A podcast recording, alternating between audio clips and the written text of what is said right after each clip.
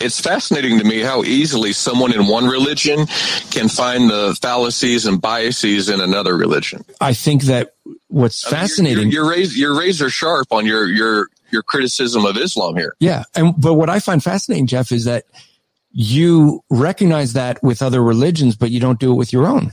Because I, That may, I be, that may be the case. I'm just saying. and and there's that confirmation bias coming up again.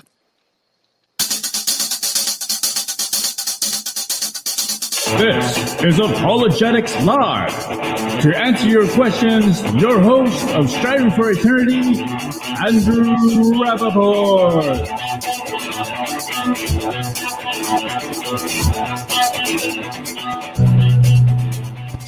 Well, welcome. We are live, Apologetics Live, here to answer your questions, challenges, or whatever else you may throw our way. Uh, give you guys some updates. We're going to be joined by Eli. He's been here before, so I hope you guys will enjoy him. But uh, to let you know, give you guys some updates on status. And what we're going to do, Eli, is we're going to give Matt status first, then I'll give some status on me. But yours is the good news. So we'll put yours last because you should always end on good news. So, so you can't hear me. That's not good. Can folks hear me? Uh, can folks? That wouldn't be good. Let's see. Uh, can you hear me now? Okay, they Eli, they say they can hear me. Um, so Eli's got to check his speakers. We had this all working. They love technology um, because it works great when it works, and when it doesn't, oh well. All right, so um, this will be really bad if Eli can't uh, can't hear us because that would be bad. All right. Well, while we're waiting for Eli to get his himself set up, let me give you an update on Matt Slick. Matt Slick is planning to move. Uh, I think it's in October, sometime in October. So he's probably with packing up and getting ready to move, and then moving and getting down to uh, down there, and um, then what we end up seeing is he's probably going to be out the rest of the year is the, is the way it's looking. So we're going to have some different people coming in, and just so you know, um, those different people will um, will be next week. Will be Dr. Jason Lisle. Nope, wait, do I got that right? Let me double check the dates. Uh, I think it's Paul Taylor. Paul Taylor from uh, Mount Mount Cre- uh, da, da, da, let's see. Let me see who it is. Yeah, Paul Taylor at Mount St. Helens Creation Center is going to be the 19th. And then we have Dr. Jason Lisle that will be coming in on the 26th. So if you have questions about things like creation, Mount St. Helens, evolution, that'd be a great one for next week. If you want to talk astrophysics, well, Jason Lisle is an astrophysicist, so that would be really good. so uh, those are who's going to be coming on. We're going to have some different guests uh, coming in and speaking so that uh, we'd be able to uh, have some other folks. So let's see. Eli says, I will try and use the laptop. It's kind of slow though. Um, so Eli's having some trouble. It was working. Don't know what, what changed, but um, so here's an update on me, um, just so you guys know. Uh, some of you know that I did not do a show last week, and um, basically, we I had a unexpected medical emergency that was not fun. Um, so uh, basically what ended up happening was I had come back from the Philippines, was not feeling that wonderful. Uh, thought I was sick. I, I thought maybe I got a urinary tract infection. In fact, I did get a urinary tract infection. I was feeling a little better and thought not to go to the doctor, but because I had just returned from the Philippines, I thought better of it and said I should go. So I did. Good thing that I did. Uh, so basically, not to get uh, too graphic, but I my bladder was not it, was retaining too much fluid. And so they gave me, put me on a medicine that was supposed to solve that. And I went in for what was supposed to be a routine test just to make sure the medicine was working. And the doctor freaked out because I was retaining way too much liquid and had to do an emergency uh, catheterization. And if you've ever had that or just think about what that is, it was not fun. And so I had to have that in for over a week.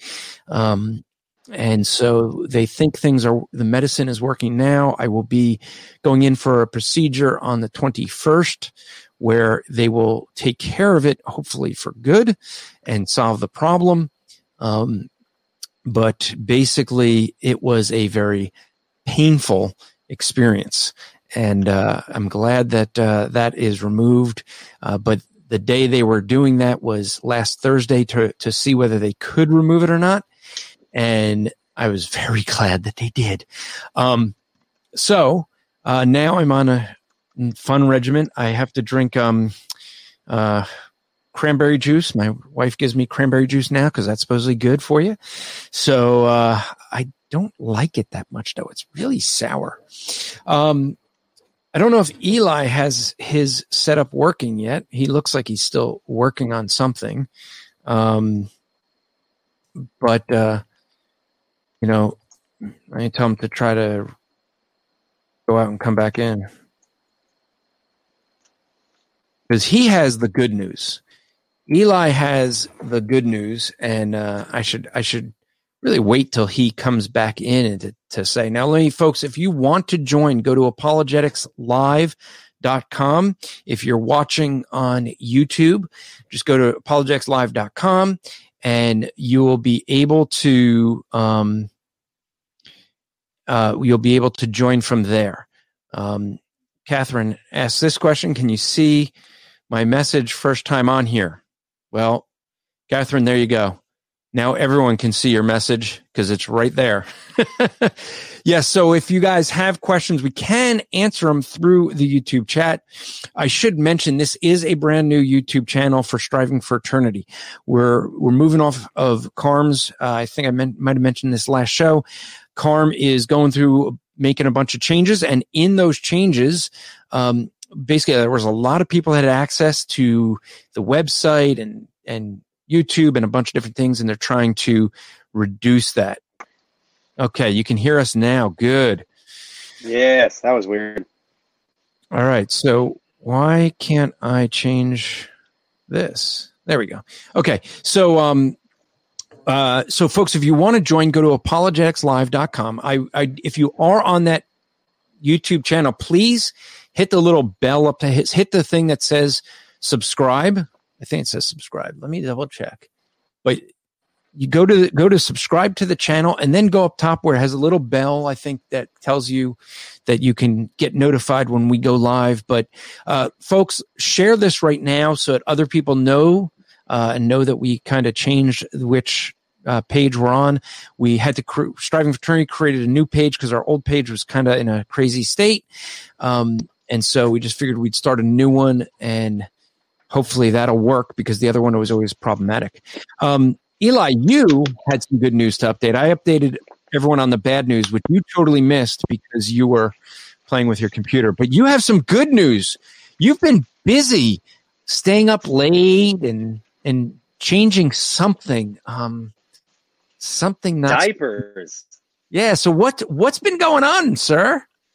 Well, my wife gave birth to a Protestant reformer. His name is Calvin. Uh, and uh, he, uh, well, I, you know what? I can't take any credit because when the baby wakes up in the middle of the night, I, uh, I have nothing to offer.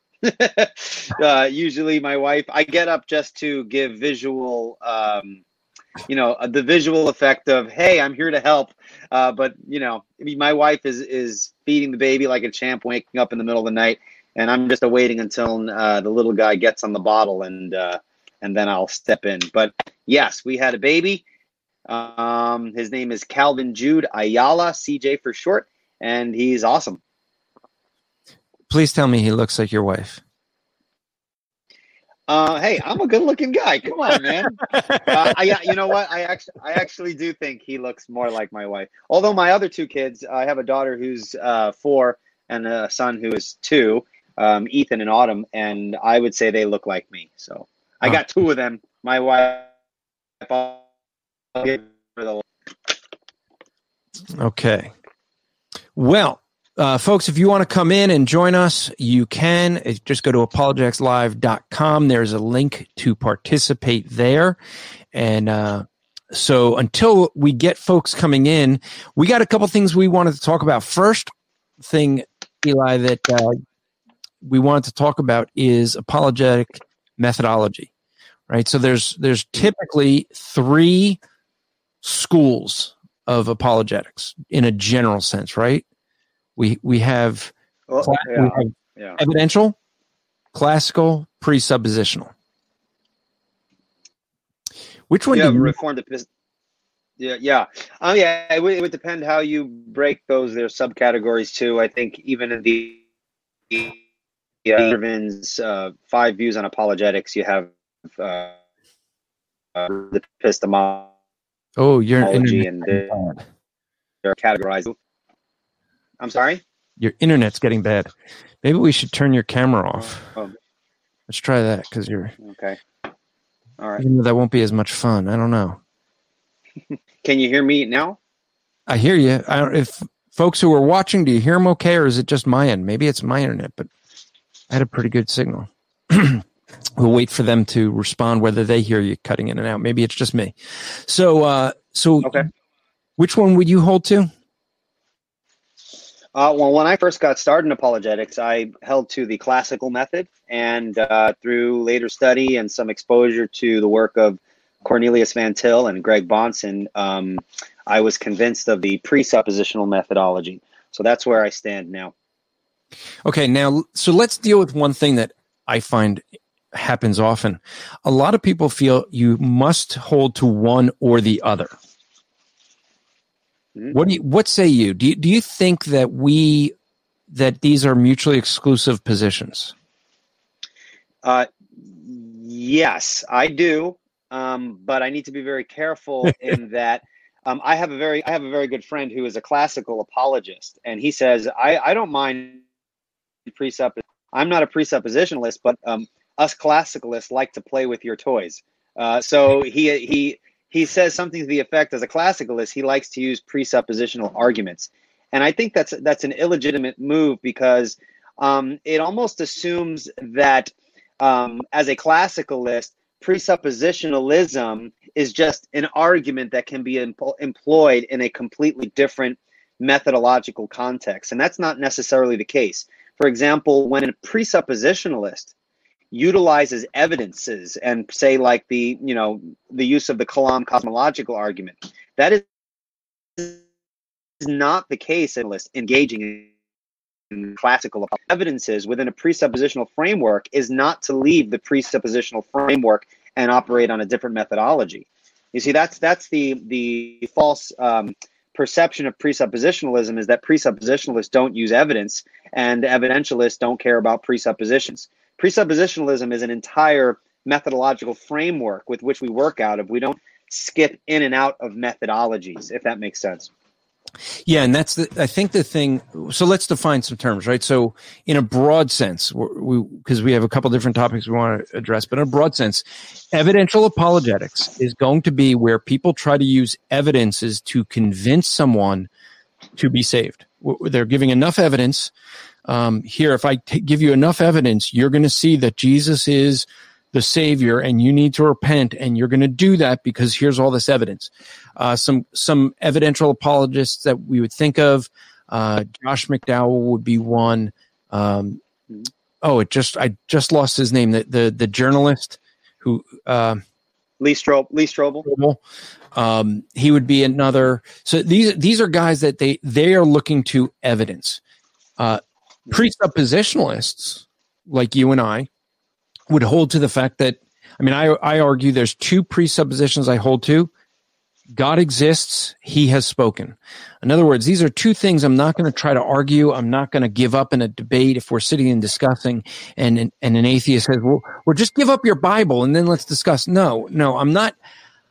We, there's nothing that you can use to ultimately prove God because if you could, that would be greater than God. And we don't put God on judgment. Like we, we, we he's, he's, he's the judge. He's not the one that we're going to sit under and say, and we're going to judge whether he exists or not. Um, so a presuppositional mindset starts with the fact that we could not know anything without God first existing. In other words, things like our ability to reason. I mean, whenever you get into a discussion, there, you need to have an ability to reason. And if you don't have an ability to reason, that's going to be uh, you, are not going to be able to do science or anything else. But where do we get that ability? Where do we get any of the immaterial things like truth and knowledge, laws of logic, um, you know, morality? All of these things are immaterial things and can only come from an immaterial source. And so we would look at these things and say, when we, we examine this, we cannot even discuss things like truth and knowledge without first presuming God. And, and that would be a presuppositional view that we presume, presume that God exists and he has spoken. I guess the only, the only thing I would add is that I would probably, uh, m- maybe you would agree with me once I clarify that presup not seek to prove God's existence. I would say we seek to prove God's existence, but not in the same way other people try to prove God's existence. In other words, um, you know, uh, I was talking to an atheist YouTuber by the name of Tom Jump. He's kind of an upcoming YouTuber kind of guy, and we were talking about um, does God exist? And we talked about presuppositions, and he he said to me, and I hear a lot of people say this, and it's relevant to the point I want to make, is that presuppositions by definition are assumptions that do not have justification for them because if they have justifications for them, then they're not presuppositions. And I disagreed with that because in the presuppositional methodology, where, while it's true that some presuppositions are assumptions without justification, the Christian presupposition is not a presupposition without justification. It has justification, but its justification is not um, justified by an appeal to something outside of itself the justification for our presupposition as presuppositionalist is um, demonstrated transcendentally. So it's an appeal not to a standard external to itself, it is an appeal to itself showing its transcendental necessity that to deny it is to demonstrate its principle. And the reason why I want to mention that is because there is a common misconception about presuppositional apologetics that we don't seek to prove God. Now, if you look at debates by Greg Bahnsen, what does he say? He says the proof for the truth of the Christian worldview is that if it were not true, you couldn't prove anything. That is a proof, and we are to employ it, and it includes both a positive presentation and a negative aspect in which we also try to demonstrate the truth of the Christian faith while also demonstrating the falsity and inability of other worldviews to provide um, a foundation for knowledge and truth and things like that. Yeah, and and I think the thing, so when we say prove, okay, um, we are looking at things that we're to that show that God exists. But I'm going to take God as the axiom. In other words, say again as an axiom. In other words, I would be careful with the word axiom. Why would axiom is because when we talk about axiom, when we use the word axiom uh, as opposed to say a mere presupposition, someone who has the background in presuppositional apologetics, we can now run into the deep waters of the vast differences between uh, the methodology of Cornelius Van Til and Gordon Clark. And the d- difference between them is a very important difference in that Clark started with an ultimate axiom, which he defined as a starting point that cannot be justified. You don't try to justify it, you just accept it because it's your authoritative dogmatic starting point. And he sought to show that when you start with the axiom, the Bible is the Word of God, that proposition houses the adequate ingredients to build a positive worldview, and you can demonstrate the superiority of the Christian worldview by its logical consistency. And that's actually different than what Cornelius Van Til tried to do. Van Til did not start with a Clarkian axiom because the axiom can't be proven. Van Til believed that the Christian worldview could be proven just not in the same way you would prove, say, a a deductive argument in which you support its premises by appealed by appealing to something external to it as kind of a, a standard by which to measure what is considered valid evidence. Van Til believed you can prove the Christian presupposition transcendentally. And I think that's a very big difference between Clark and Van Til. And that's why, as a Van Tilian, I'm very careful not to use the word axiom because an axiom, by definition, is unprovable. In which case, you're not you're not engaging in proof. You're just engaging in, hey, my axiom is better than your axiom because my worldview is consistent. And that's kind of a different twist, and I think an important difference there. Yeah, no, you're right. I mean, the the fact that I mean, I we we do use these things to say, look, if we we examine this stuff as as I just did, you look at the immaterial world, there is no way to explain that without an immaterial source. Okay, and that would be the argument when people say, well, you know, we we see evidences of God, and we see that everywhere. Right. Um, but the the thing that I won't give up in any in our any argument that you know like you'll get uh, a professing atheist will be like well let's step out of your world and step into mine why yours mm-hmm. you know i'm going to have a debate later this month uh, and it, it's really kind of funny because the, the guy wants to debate that secular humanism is better than christianity or superior the, the problem is he first has to show that his worldview can actually exist outside of relying on right. ours. right. That's the problem he has and doesn't even realize it because what he wants to do is say, well, let's just step into my worldview and discuss the, the differences, things that I see. And it's like, well, mm-hmm. that's nice, but that's not the worldview that we actually live in. So that's right. the thing that we end up recognizing that, I mean, these guys have, have some problems that they don't, they don't even want to recognize. So I think that classical is kind of a mix between the two. They will use evidence at times, and they'll use presuppositional apologetics at times. So they're kind of in the middle. Uh, they would, I would say, they wouldn't use presuppositional apologetics. They would use, well, like um, you said, they use some of the tools. They use some of the arguments. Right, but I would say that the classical method is inconsistent with the presuppositional framework, even though. Yeah you know you can use a transcendental argument as a classicalist but I would I would argue that within the classical framework, there are certain presuppositions that are inconsistent with the utilization of the kind of methodology that presuppositionalists use. But again, there are there are layers and crossovers in which, um, you know, as a presuppositionalist, I often use the Kalam argument, but I don't think that that's illegitimate since on on my world on my methodology, everything is evidence for God. And so if everything's evidence for God, I can talk about anything if I want to talk about the universe, if I want to talk about aesthetics, ethics, logic. Um, I think it was Scott Oliphint, who is a, a, professor of systematic theology and apologetics at Westminster. He said that, and I don't think this is original to him, he said that presuppositionalists are eminently evidentialists, since we believe that everything is evidence for God. We can use anything. Um, and we can do it without forsaking our ultimate starting point, which is the uh, the Bible as that epistemological base and the triune God, which provides that metaphysical context out of which everything else makes sense. We can do that while standing on that on that foundation. Um, and when we engage in apologetics, assuming that knowledge acquisition is possible without the assumption and reality and existence of the triune God, then at that moment we are using some other standard other than the word of God, and we're actually granting a, a level of neutrality to the unbeliever. And I think that's what classical apologetics does on accident. I don't think people do it on purpose. I think that's one of the inconsistencies in how that method is employed.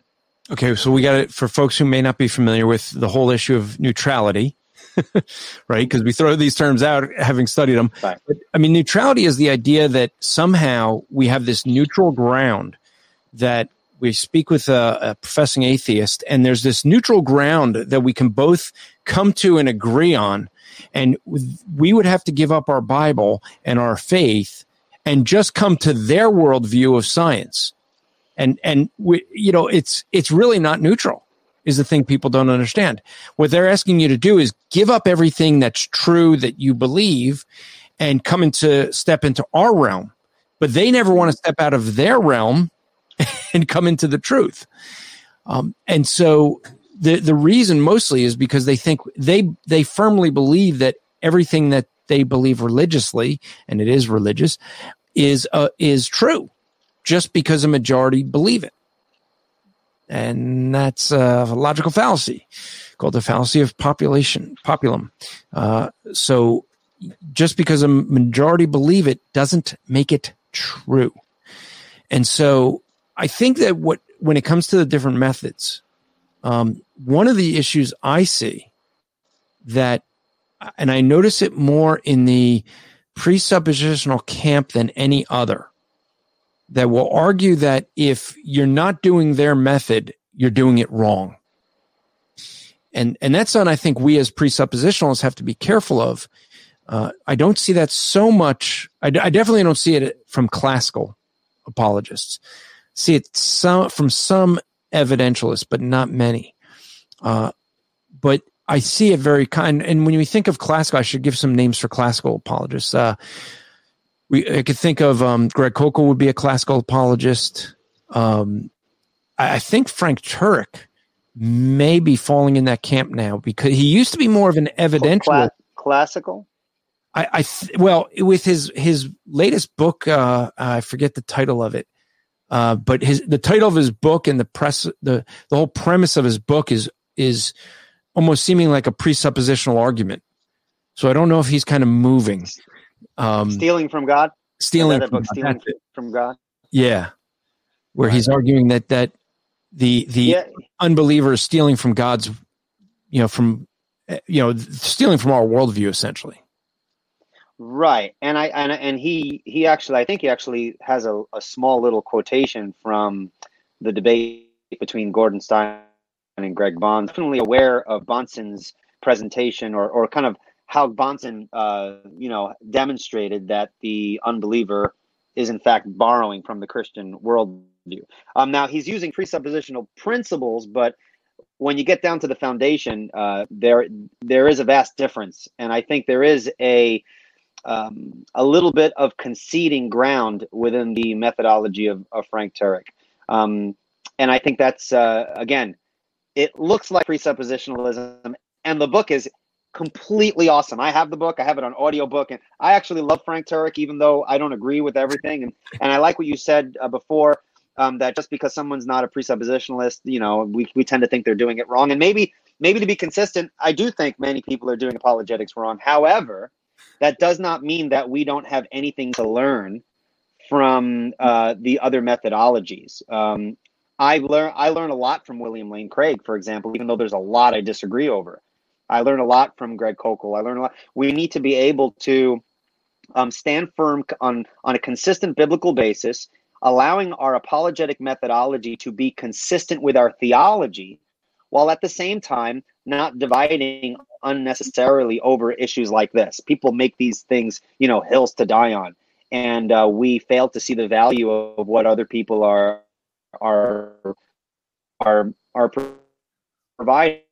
Very looking in the presuppositional is a a a grasp on if people become intellectually lazy because like you know you know you know they'll they'll throw in when it is into some of the specifics, a lot of presuppositionalists are unable to because they're just reading presuppositional works. They're not really dealing with some of the specific evidences that can be very useful uh, when we're engaging with unbelievers. Yeah, and, and this is a thing where I think with the methodologies, we have to be careful not to. Uh, we gotta we gotta have grace in this right? I mean, uh, you'd be a good example. You started out more classical, like an R.C. Sproul. He he would have been a, a classical apologist. I think he's now pre-supper, um, but but no, you started out one and you changed, right? Throw rocks when the man is gone. hey, hey, hey, I'm just saying. I think that in heaven we'll all be presuppositionalists. That's all I'm saying. I, I, agree. Well, well, will there be apologetics in heaven? I mean, no, there won't be a need no, but but the thing is, I think uh, you, you, see guys who have changed over time. So to right. be dogmatic and start saying that people are doing it wrong or uh, things like this, I, a lot of times I think that some people just don't understand the differences in the apologetics. Some people have not been trained, haven't been taught, haven't read. And because of that, there is going to be some differences that you're going to see. Uh, I mean, I, I wasn't, before I was trained in apologetics, I, I, you know, I didn't know anything other than getting a copy of More Than a Carpenter by Josh McDowell. And he had some great arguments. And and I would use those arguments when witnessing to people. And there were times where people were like wow that was that's neat. I didn't know that. And it makes you think like wow this is really cool. So what do you do? You study more. And I will admit evidential apologetics takes a lot of work a lot of knowledge. I mean, you got to study and you got to know these things because all, all this science stuff, it changes and you got to have it just like mm-hmm. rapid fire because you got to know all this stuff. Uh, presuppositionalism is a lot easier. it just is. you know, I don't have to know all that. I just have to know. Um, can you explain your worldview without God? No. Okay. right. I mean, it's like, you know, well, how, it, it, it, can be a little more complicated than that. But in a general principle, in a general principle, I like I like what Greg Bahnsen uh, once said that that when the Bible commands us to do apologetics, that's something that's possible both for the professor and for Sophie the washwoman. The principles are principles that, whether in a very simplistic form or in a very, very complicated form. So the, the cool thing about presuppositionalism is, it has a depth to it, but there's also a simplicity to it that really anybody can use. Now, if you're going to do classical apologetics and evidential apologetics, it is going to take uh, a lot more study and handling of fact. But at the same time, we have to be very careful. I've heard some presuppositionalists kind of poo poo that fact, kind of like, oh, well, you have to be a genius. Well, well, slow down. Those are good things to to attain. We want to know the facts better than the unbeliever. But at the same time, if we define apologetics as necessarily having to deal with all of those specific things, then you've now blocked the average human being who is a professing professing Christian from actually engaging in that stuff in a, in a very effective way. Whereas presuppositional principles are kind of they can have that simplistic flavor to them where really anybody can use them. That's right. And you know, let's let's engage with something that KT says here. She says so-called science changes all the time, scripture doesn't. That's one of the things, you know, I mean, I don't know how many times have you heard the argument that we're just reading from an old book, you know, that goat herders you know, mm-hmm. had written. But the reality is, is that book has not needed to change through all these centuries. Mm-hmm. It's still just as true 2,000 years ago, 4,000 years ago, as it is today. And when we look at this, well, okay, sorry, not 4,000 years ago because it was probably written about 3,500 years ago. but the point being is science. I mean, the, I just, I was just uh, reading a report where they're they're trying to come up because they've now figured out mathematically that there was not a for years they've been saying that the big bang came about from a single explosion and now they're realizing it's mathematically impossible so they're trying to come up with a, a way of explaining that there was actually multiple singularities not a single one but multiple that uh, explosions. So was the big bangs i guess is what they'll call it.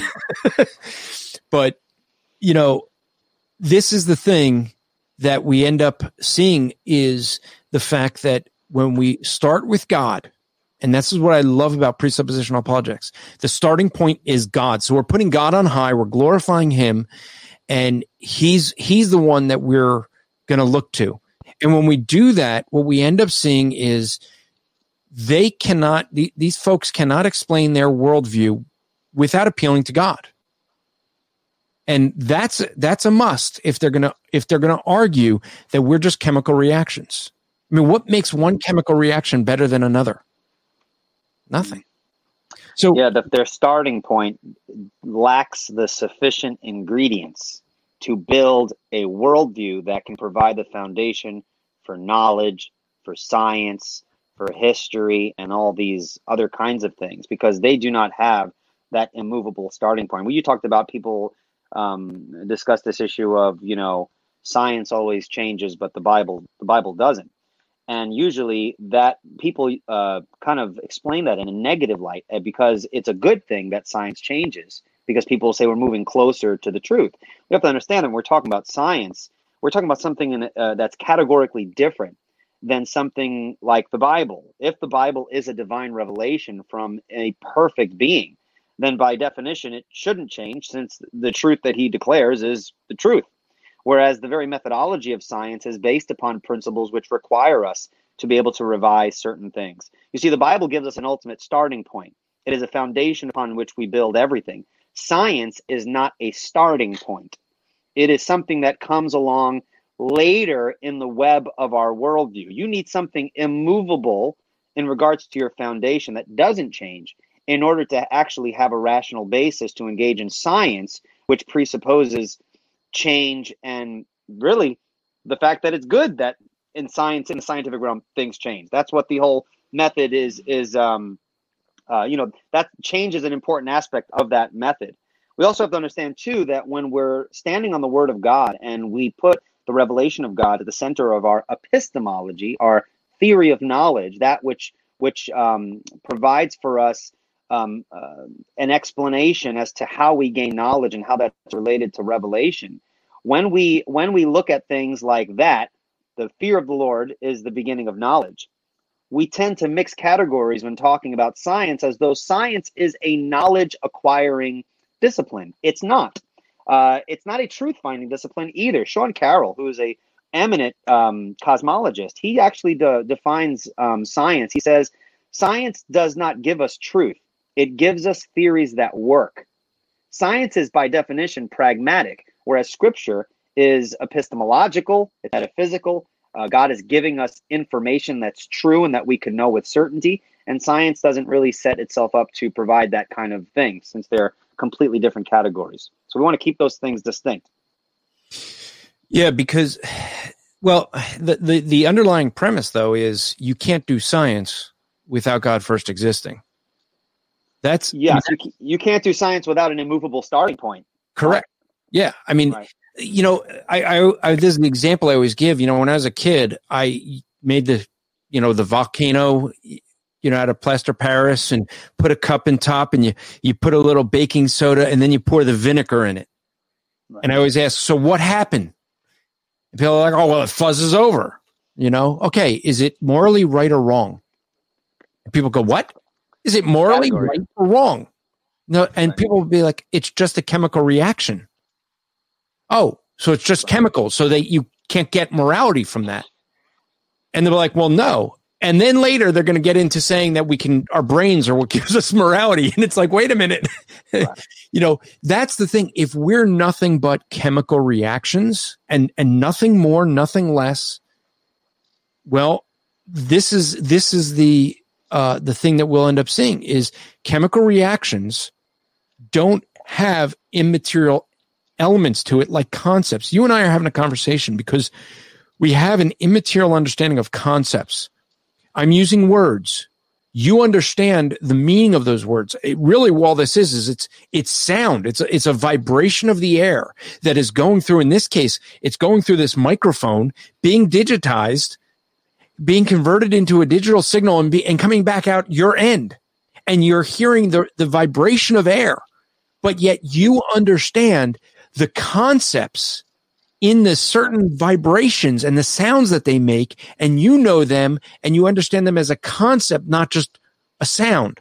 That is something that's immaterial. That is something you can't, you, that's a basic thing. You can't have any conversation without understanding that concepts exist.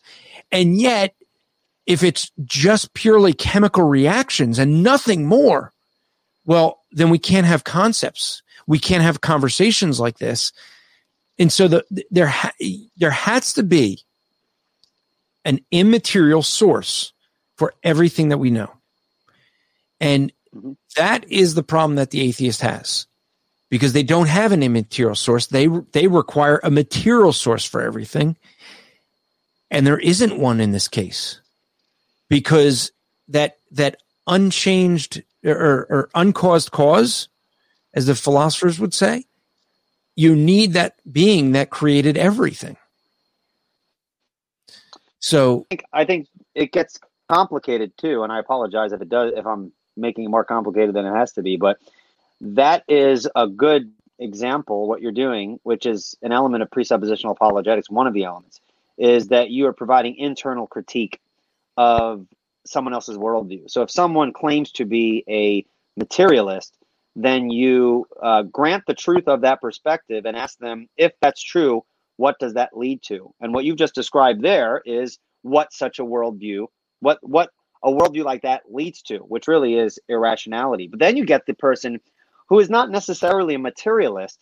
They won't say God doesn't exist, nor will they say that they know for a fact that matter and motion is all that there is.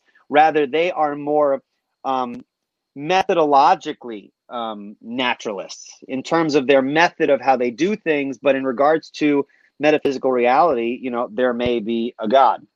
And that gets a little more slippery because um, the argument that, well, materialism leads to fill in the blank uh, is not necessarily a critique of a metaphysic that they're assuming, kind of what they are, because they're not, they don't necessarily assume that everything is matter in motion, but they assume kind of this, you know, methodological kind of uh, uh, naturalism. The way they go about, practically speaking, they don't assume uh, God. However, even in doing that, if we can't use a materialistic critique on a person who doesn't necessarily adopt that perspective, we can also offer a critique in terms of epistemology, their theory of knowledge.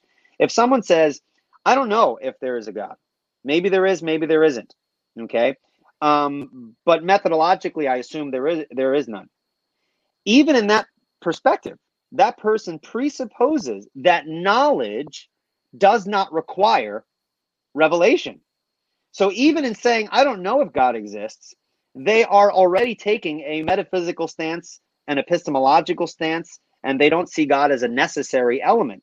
In which case, you can still engage in a worldview critique. You know, how do you account for knowledge when you don't even know what the, the, the nature of reality is? You don't even have a theory of reality. So how can you connect, uh, you know, knowledge when you don't even know the object of that which is to be known? This is the problem with agnosticism. You can't have a rational worldview and start with the ultimate foundation with I don't know. There are certain things we need to start with, and if you don't start with God, then you run into problems. And you have people throughout history, like um, you know Rene Descartes, for example. He started with um, his existence. He didn't start with the triune God. He started with uh, you know I think therefore I am. Other philosophers start with other starting points. And they all run into the same problem that when you actually follow the conclusion, we do what you, what you just did, an internal critique, what you'll find is if you don't start with God, you're going to run into the specter of skepticism. And I think that is detrimental to any worldview that is trying to provide the ingredients, so to speak, um, for knowledge. You can't get knowledge if you start with uh, if you have a perspective that leads to skepticism. I hope that makes sense. Yeah, and I, I think that the thing is what we end up seeing with it is you know th- there is this point and i want to say one thing before, actually first you you mentioned descartes and a lot of people don't realize descartes was trying to to use skepticism to prove whether god exists and that and people use him to try to say that he's proving god doesn't exist because we exist no, the, the actual thing, if you actually read what Descartes actually was doing, he was just saying, if I asked enough questions, I'll get to the ultimate truth. And if I keep asking questions, keep asking questions, and he kept asking and asking it to the point where he got to the point of saying, I exist basically. I think. Therefore I am. Therefore I exist. And it, it really, I would argue, is a presuppositional argument because he's saying the fact that he thinks proves that he exists, but the fact that he exists proves that God exists. That was basically what he ended up proving with it. And so many people that use Descartes, and I've had atheists that want to use Descartes. And and then I've we had once on the on this show and the previous show that we used to do, and and a guy just is like he goes, Well, I'm gonna go look it up. He, oh, oh, you're right. it was like, yeah. So never say something without checking it. right. Right. right. But, but the thing that you see is there is a, a an argumentation I think we have to make when it comes to this to say when we're going to look at the way we're a, going about the discussion. I, I was going to say about the argument because argument's not a bad thing, folks. Uh, we think of arguments when people are yelling at each other and screaming and, and you know, in, in a disagreement, like a fight. An argument is in, in philosophy is, is just going to be that you're, you're trying to prove something. You're trying to convince someone of something. You're going to lay out a, a position with a conclusion and you're going to have a, a persuasive way about it to try to convince someone, which is what we all do, but we don't think of it as an argument, but that's technically what it is. And so in in making an argument when we look at these different views these different ways of doing apologetics i hope you're seeing that uh, with eli and i we're trying to show that there's different ways to go about making the argument mm-hmm. okay and there may be some where people agree people disagree but it really is the, the ultimate thing is this and this i know eli is going to agree with me on the purpose of any apologetics is not to show how smart you are, not to win a debate.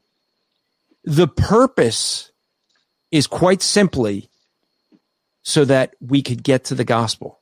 Paul tells Titus to, to basically shut the mouth of the ignorant so that the gospel could go forth. And that's what we should be doing.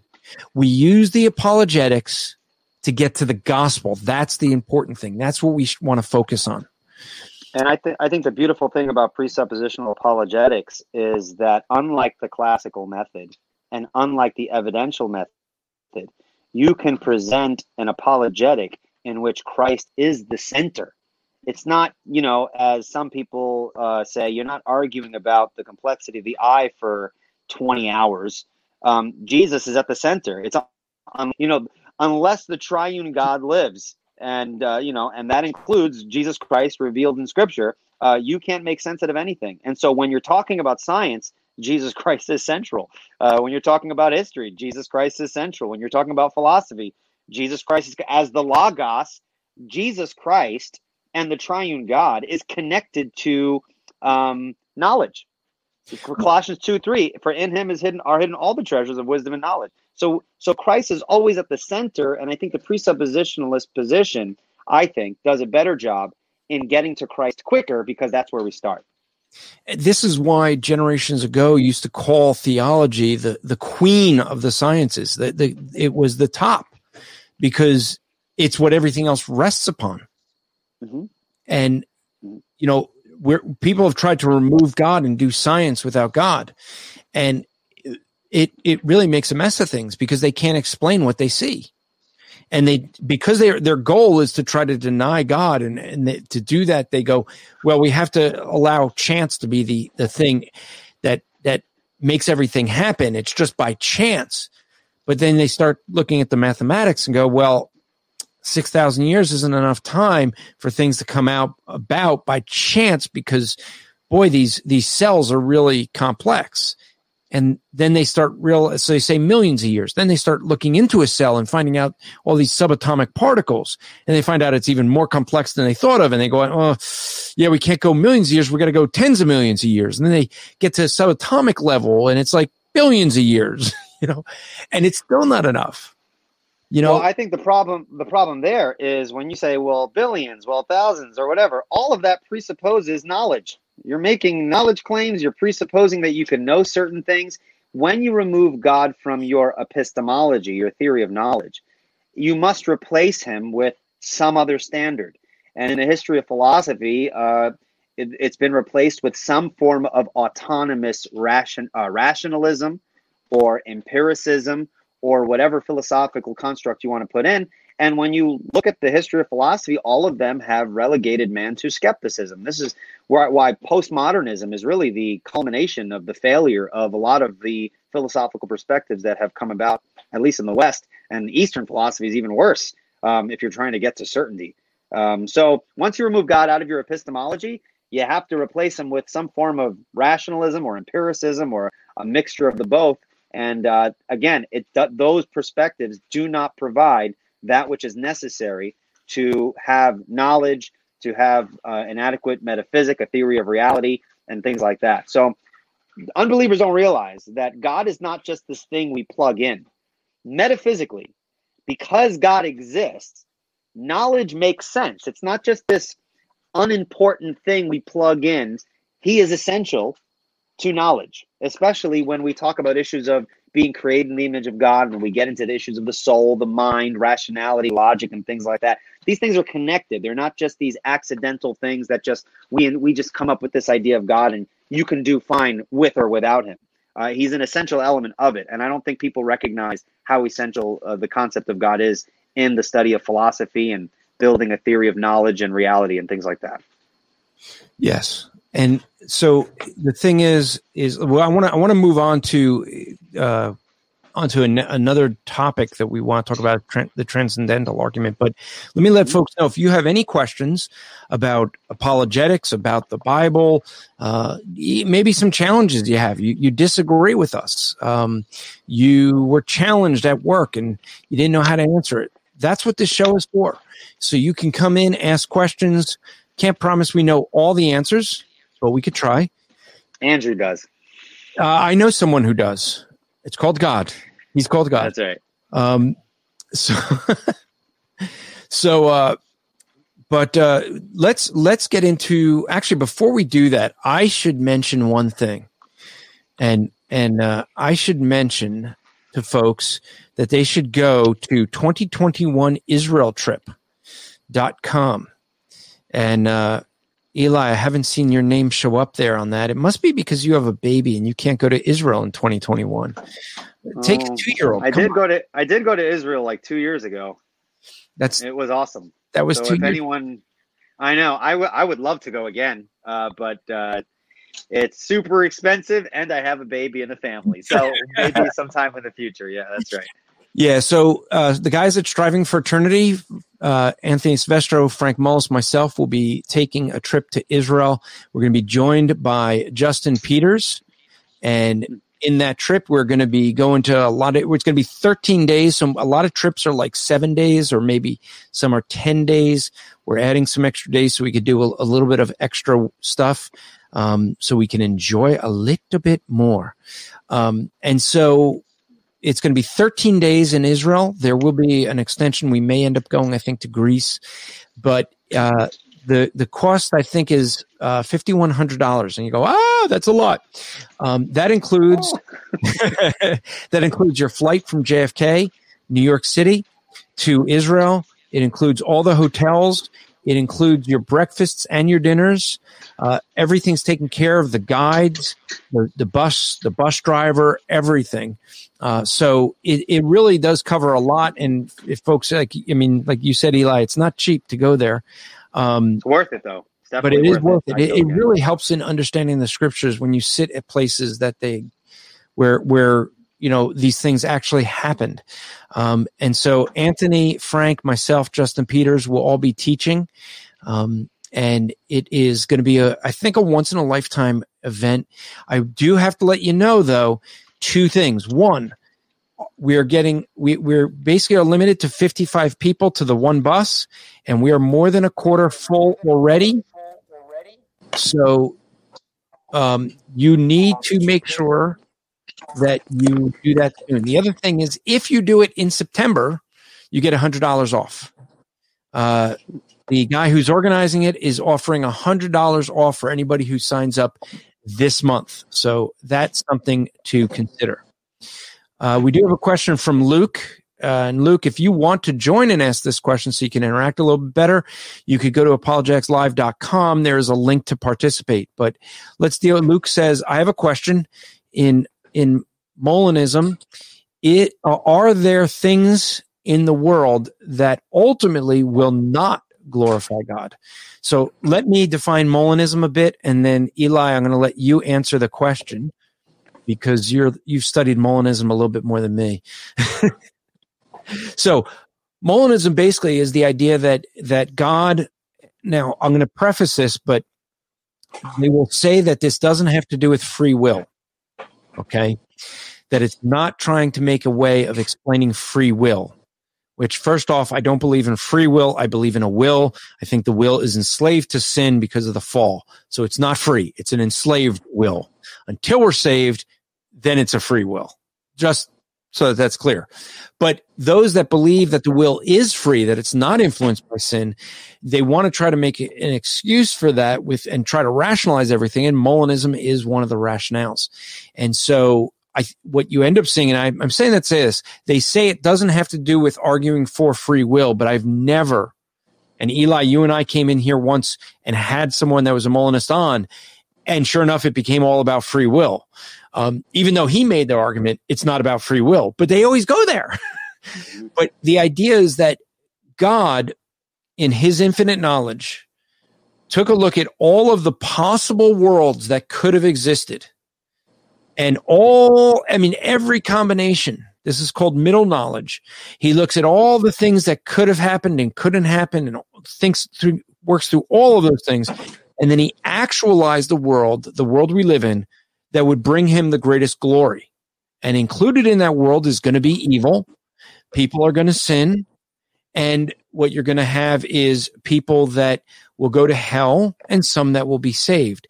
And his, their argument will often be that they are saved by their choice, by their free will, because God actualized a world where in that world they, they chose freely. All God did was actualize that world. And so with that as a backdrop, Eli, the, the question in Molinism, are there things in the world that ultimately will not glorify God? Because right their their argument is that this is the one that glorifies God the best. So in this one that's actualized, do you know of uh, are there arguments they make for things that don't glorify God in this world?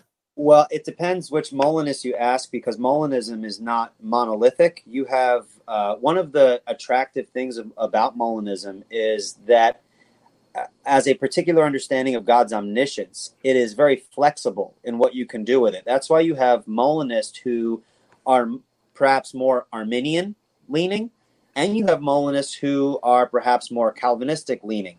And so within that spectrum, you may have people who believe and say, something like God actualizing a world where there is gratuitous evil, you know, evils for which God does not have a specific, you know, redemptive purpose for. But that's not a necessary component of Molinism. Molinism is a view of God's omniscience in which God's knowledge is categorized in three as three kinds of knowledge God has. God has um, what's called natural knowledge, his knowledge of everything that could happen, his knowledge of all possibilities. God has middle knowledge, which is his knowledge of counterfactuals, what would happen if certain things were to obtain. And then there is what's called God's free knowledge, God's knowledge of what actually will happen. Now, this is very important, and I'll answer the question once I get there. In between God's middle knowledge, his knowledge of what would happen if certain things were to obtain, and his free knowledge, God's knowledge of what will in fact happen. In between that is God's divine decree. And so uh, Molinists believe that God has a decree. And so when God chooses to actualize one of the many worlds that are the objects of his middle knowledge, God will decree that world.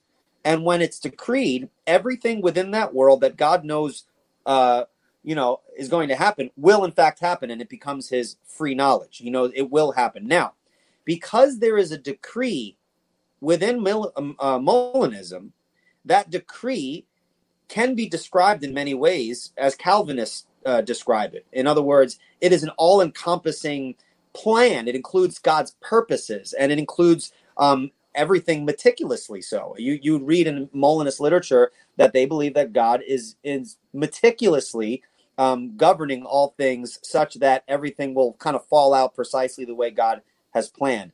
And so, if we understand Molinism in that way, I would argue that on some Molinistic perspectives, there is nothing within a particular world that God chooses to actualize that will not glorify Him, since everything that occurs is a result of a divine decree, which includes God's purposes, His redemptive purposes, and, and everything like that. So, people who go to hell on Molinism uh, are still glorify God, uh, and people who go to heaven still glorify God on Molinism. So I don't think there's anything essential to Molinism in which there are certain things that will never bring glory to God. There might be versions of Molinism in which that plays out that way, but I don't think it's an essential feature of Molinism. I hope that makes sense. Yeah, and one of the things you said, actually, I hadn't thought about it before, but when we think about it, everything glorifies God. Mm-hmm. So if that, if you recognize that fact that every single thing that ever happens will always glorify God, then when you think about Molinism with these different worlds where God figures out which one's going to give him the most glory, well, there isn't a world that gives him more glory than the other because all of them give him the most glory. Ultimately, in the in, in reality, because God created everything for the for the fact that it gives him glory. And so I haven't thought this one through, but thinking about it, it seems that when you when they try to say, well, there's this this world A and world B, and one is better than the other, but it's better because one gives God more glory than the other, and yet everything gives God glory. So I think that might be a problem in Molinism.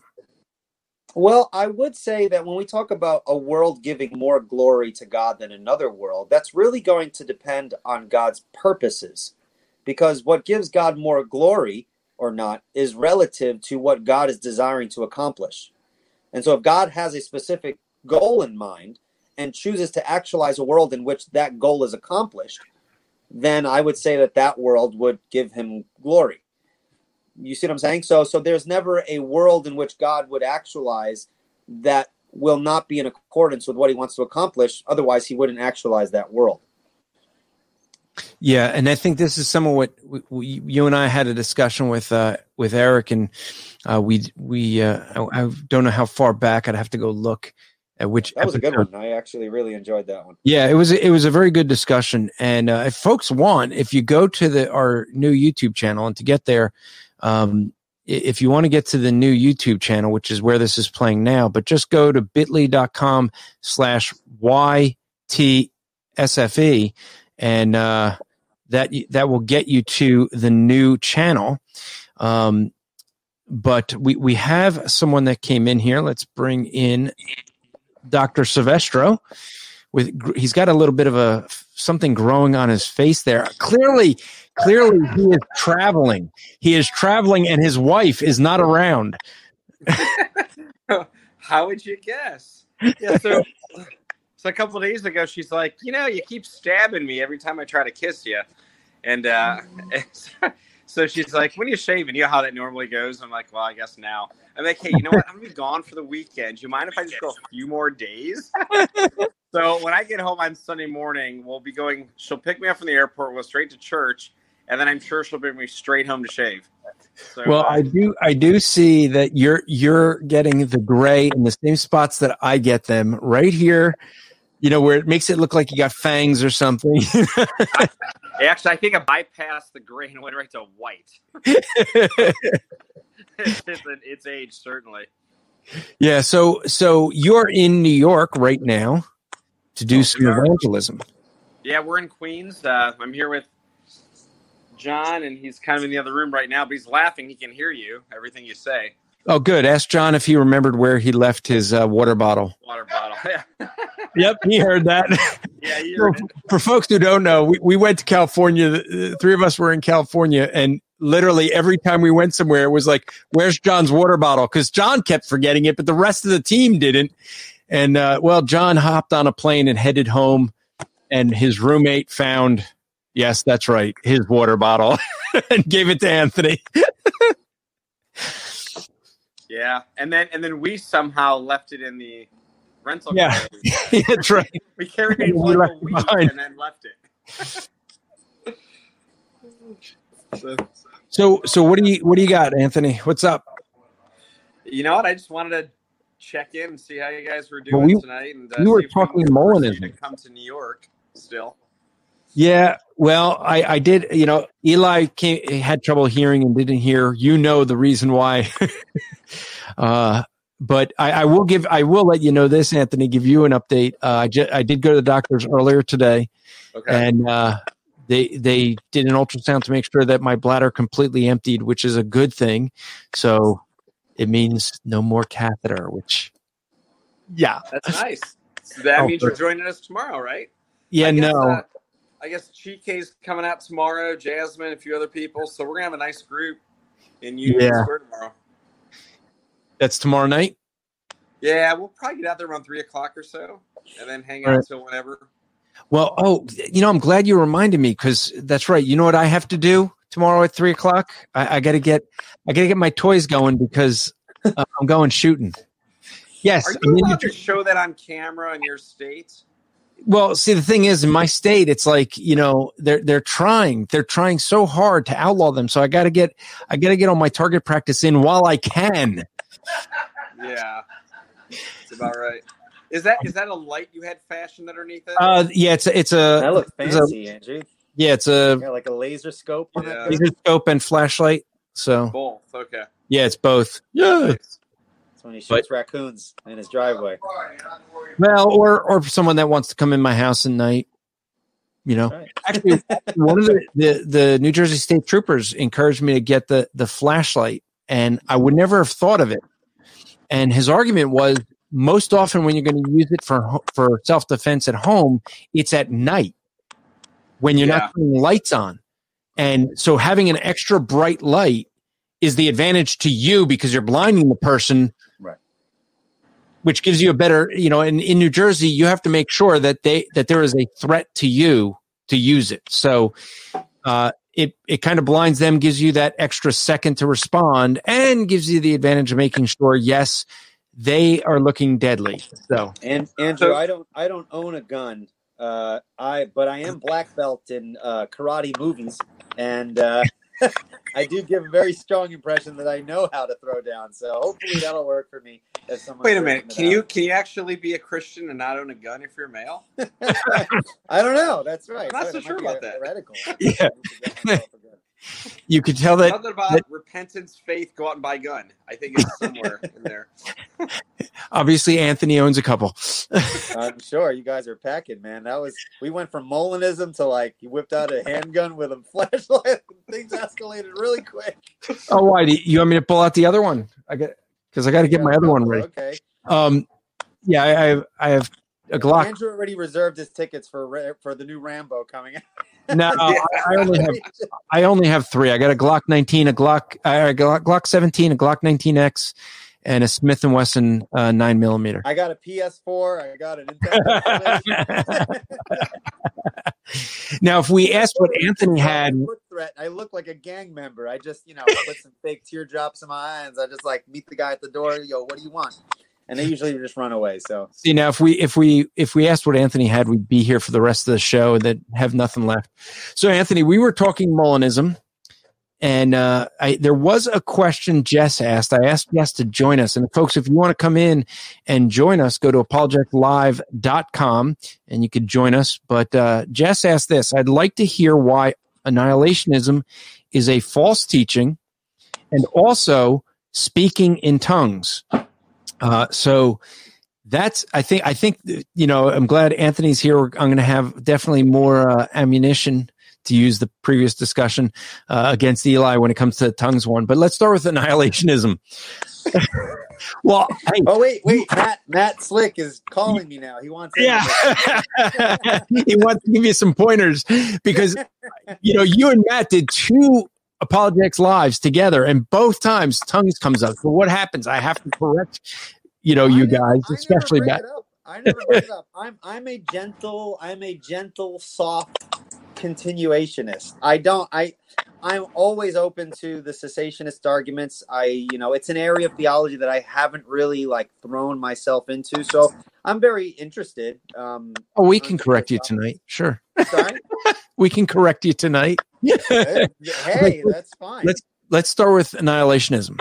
All right. So uh, annihilationism uh, is the idea that when when we die, and and there are different views on this. I should state that there's there are a couple different views, but basically the idea is when we die, uh, those who go to heaven go to heaven. Those who are going to be judged and uh, will end up going into a, some form of soul sleep, an unconscious state. They'll wake up for the that end that great white throne judgment. And on judgment day, they will be judged and go into non existence. And some will say that that non existence is eternal, and that's the eternal consequence. But the teaching of annihilationism is, is a core to Jehovah Witnesses. Uh, that was the very reason that they actually started. Um, but there's other groups that, that believe in it as well. Uh, it's becoming more prevalent, unfortunately, in evangelicalism. Uh, so uh, now the question I think is, um, why is it a false teaching? I think I can answer that because when we look in Scripture, um, the, the best verse to go to for this is Daniel 2 12 2. And the reason I like this one is because it puts both eternal life and eternal death in the same verse. Uh, Daniel 12 2 says, For many of those who sleep in the dust of the earth will awake some to eternal life and some to eternal contempt. So you see that in the, there's the comparison there. Whatever that eternal life is, because people want to say that the eternal life is it's it's living continuously, but the eternal contempt they want to say is a non-existence. But whichever way that eternal life is, so it is for the for the eternal contempt, which we would argue is the second death. Um, and so that's why I would say it's a false teaching. I'll let you guys open up if you have other things you want to add to that. Uh, again, that's an area that I have not looked into for uh, too much. So I, I would agree with you. I, I hold to a traditional view of, uh, Every- every of hell, conscious eternal torment. Um, I just recently uh, became phone friends with Chris Date. Oh, I'm, I'm sure Oh, you're boy. familiar with Chris. Yeah. And, and, you know, if you go to carm.org, there's a whole set. I forget how many, I think Matt released like 155 articles on, Right. on, you know, Chris's view and, and the whole thing. Um, and so, you know, that, that's, that's a good resource to go to for some of this. Um, but now let me ask you this. You- well, you may not be able to answer that, but do you think it's heresy?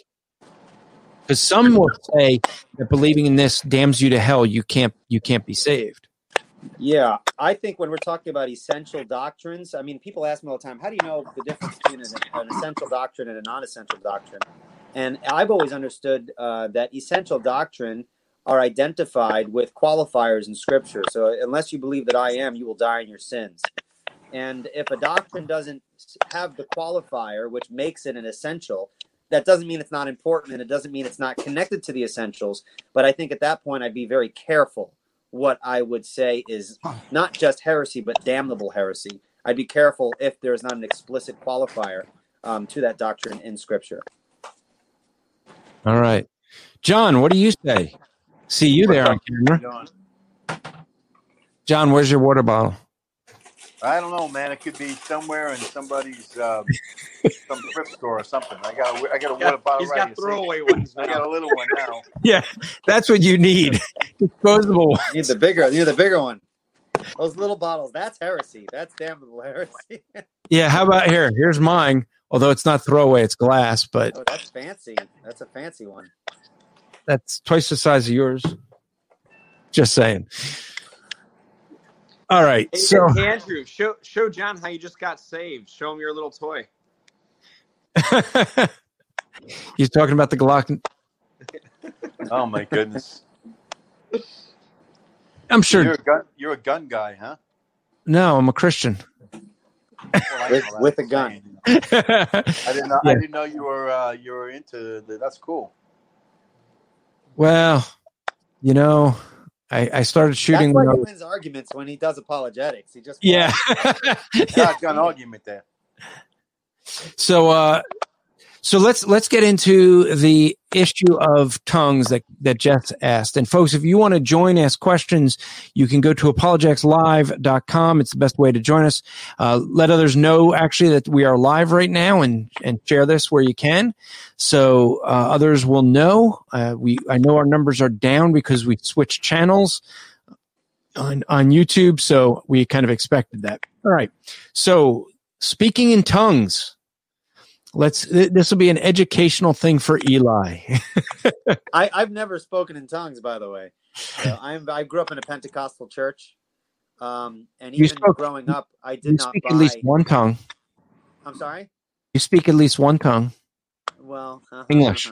okay, all right, Well, what are Um, tongues? What what- I mean, tongues are languages. Okay, right. there every but you know, but you know what I mean. You know what I mean. Well, see, the thing is, and this is why I like the Holman, the Holman Christian Standard. Let me let me read it, the, the verse because there's only one verse that people argue for an, an angelic language. Okay, everywhere that we see tongues in Acts, elsewhere, they're they're languages. Yeah. Okay, and when we see them in Acts, the languages are even named, If you want, and so You know you what? can see that. if you want to put the game on, you can. I don't What care. did you say, Andrew? I didn't oh. catch that last Yeah, I'm gonna, I'm gonna mute Anthony till he's talking about a gamer.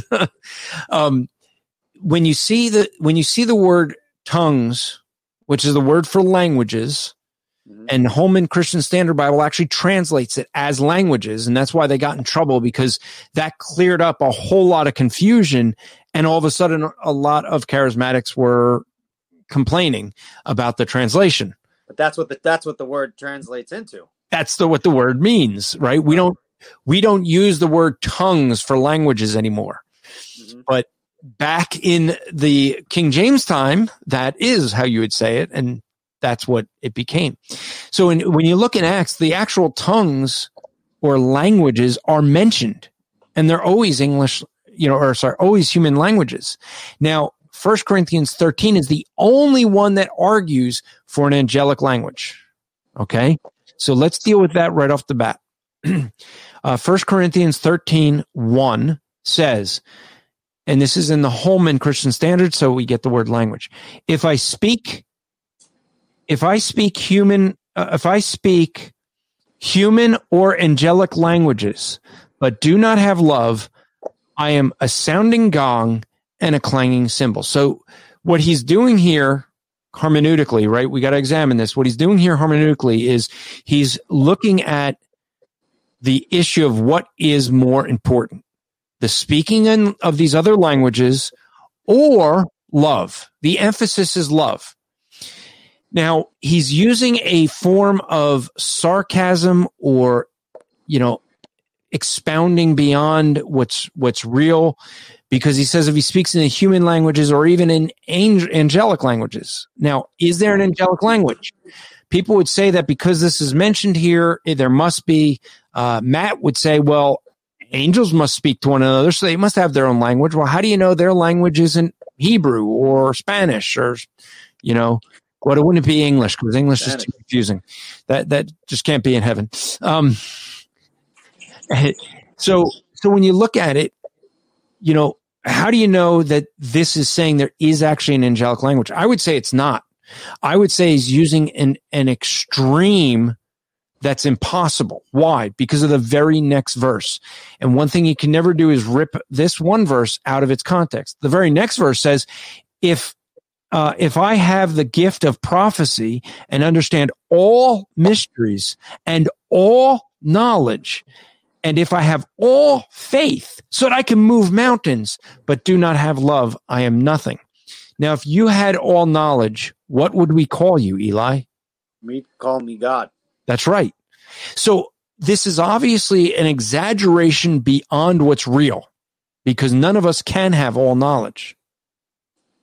So if you look at verse 2 and recognize that that can't be possible, then the same is true for verse 1. It's sarcasm. He's he's talking to people who are who are priding themselves on their spiritual gifts and they're they're boasting about their gifts but they're not loving one another. You see that throughout chapter 12 13 14 and when you look at 13 the whole chapter is is about love that love is is the more important thing So, Andrew, would you say that you're not denying that there may be an angelic language, but you're saying that that's not necessitated from that text, given the nature of the sarcasm that that text is expressing? I, yeah i would say the the angels obviously communicate. Mhm. what language? Who knows? Is it a language different than the ones that some humans communicate in? We don't know. It doesn't need to be. It could be it could be one of the human languages that we already know, and maybe because when we w- here's the thing when well, we I have, I have a I have a response to that though. Mhm. If ain't uh, well, here's now that's the tricky thing. Did God create man first or angels first? well, I have a rap report on that. Because, because if angels are created first, then they would have been communicating before man came on the scene, and that language, whatever it was, couldn't be human language since humans didn't exist yet for however long until they're actually created. So I, I think it would be if they're created first. I think it would be um, okay to think that they have their own language, but I think I would agree with you that the way that text is constructed, it doesn't necessitate that that's referring to you know the possibility that someone can speak in tongues of angels. Well, the the thing here's the thing to think about. Uh, you have people that don't know English. Uh, people that are. Uh, um, oh, we should add Justin Peters to the call. Hey, Justin Peters, you're live on Apologetics Live right now. I am. You are. Are, are you? Are you seriously? Am I? You seriously are because I just put the phone up to the microphone. How's it going, Justin? Oh gosh. Well, I got to think of something intelligent to say. I guess. no, you should go to apologeticslive.com and join us. Uh, well, I'm out walking the dogs. So it's a little hard to do. All right. Well, let me let, give me a call in about uh, 40 minutes or so. Idaho. All right. Talk to you later. Bye. I I So- love Justin, man. He's got some. He is stuff he's on not in Idaho anymore. Prosperity gospel. Yeah, that's right. He moved to Mm. what, Montana. Montana. Yeah, he's being closer to the So- grandchildren. So Andrew, I think it's worth noting. Now, I I am in lockstep with you on this passage of 1 Corinthians 13. He's clearly being sarcastic in verse one. Clearly, clearly sarcastic again about all knowledge. Uh, the passage about love. I, I'm with you. Now, if you open up the inspired version, you know, you know the version where the translators were given special powers by the Holy Spirit to correct the Greek and the Hebrew. You know that version. You must mean the King James. Yeah, that one. So if you open up the King James, you will find that the wording is slightly different in 1 Corinthians 13 versus every other version. So the Pentecostals is going are, are going to go to the beginning of 1 Corinthians 13 in the King James because the wording's slightly different. So that's why so many of pull them are. King James. So here's what King. James says. Do you have it? No, I can't pull it up because I'm Yeah, let me. I'll read it. So this is in the King James. Though I speak with the tongues of men and of angels, and have not charity, I've become a Oh, that's right. I've become a sounding brass or a clanging cymbal. And though I have the gift of prophecy and understand all mysteries and all knowledge, and though I have all faith, so that I can remove mountains, and do not have charity, I am nothing. Yeah, Yeah. so it says though, right? And, Yep. and it, it, it changes it slightly. Now I now I've I've recently gone through this passage and you look at every other major translation, they are all in lockstep except for the King James. Right. Yeah, every one of them. I'm, I'm flipping through them. The nice thing about my logos, NASB, but oh, every one of them is. Holman. Yeah. If I speak, if I speak, So, Yep, yep. Anthony, Anthony, are you saying that the King James says "though," which gives the impression that Paul does actually speak those languages, and so that translation seems to support the view that one can speak in the tongues of angels? Is that what you're saying? That's what I'm saying. That's where people will pull from is that passage from the King From James the King there. James. Yep. Okay. All right. I never noticed that. Okay. Cool.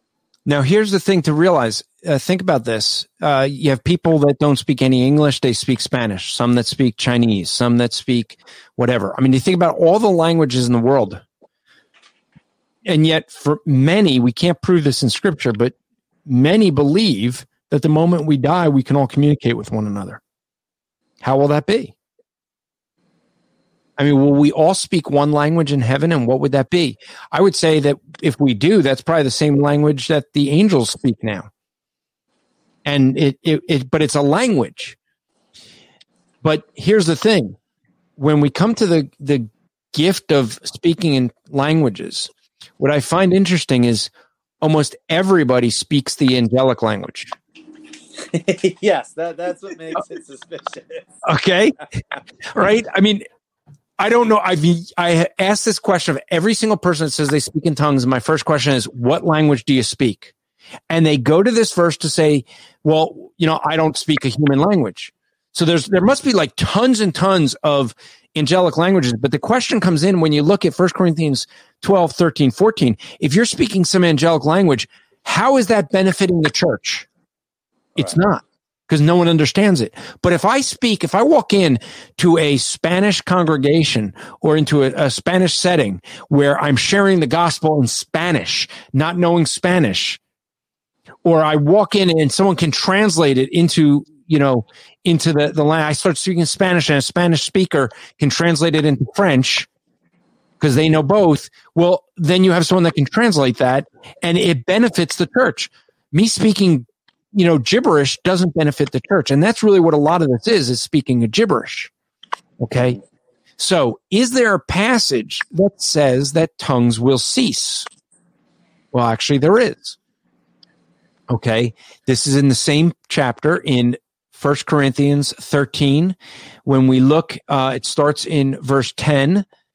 Uh, it says, but when, well, actually, let me, uh, let me back up it, let me start in verse 8 so we have some context. So really start in verse 9. But love never ends. But as for prophecies, they will come to an end. Okay, so prophecies are going to come to an end.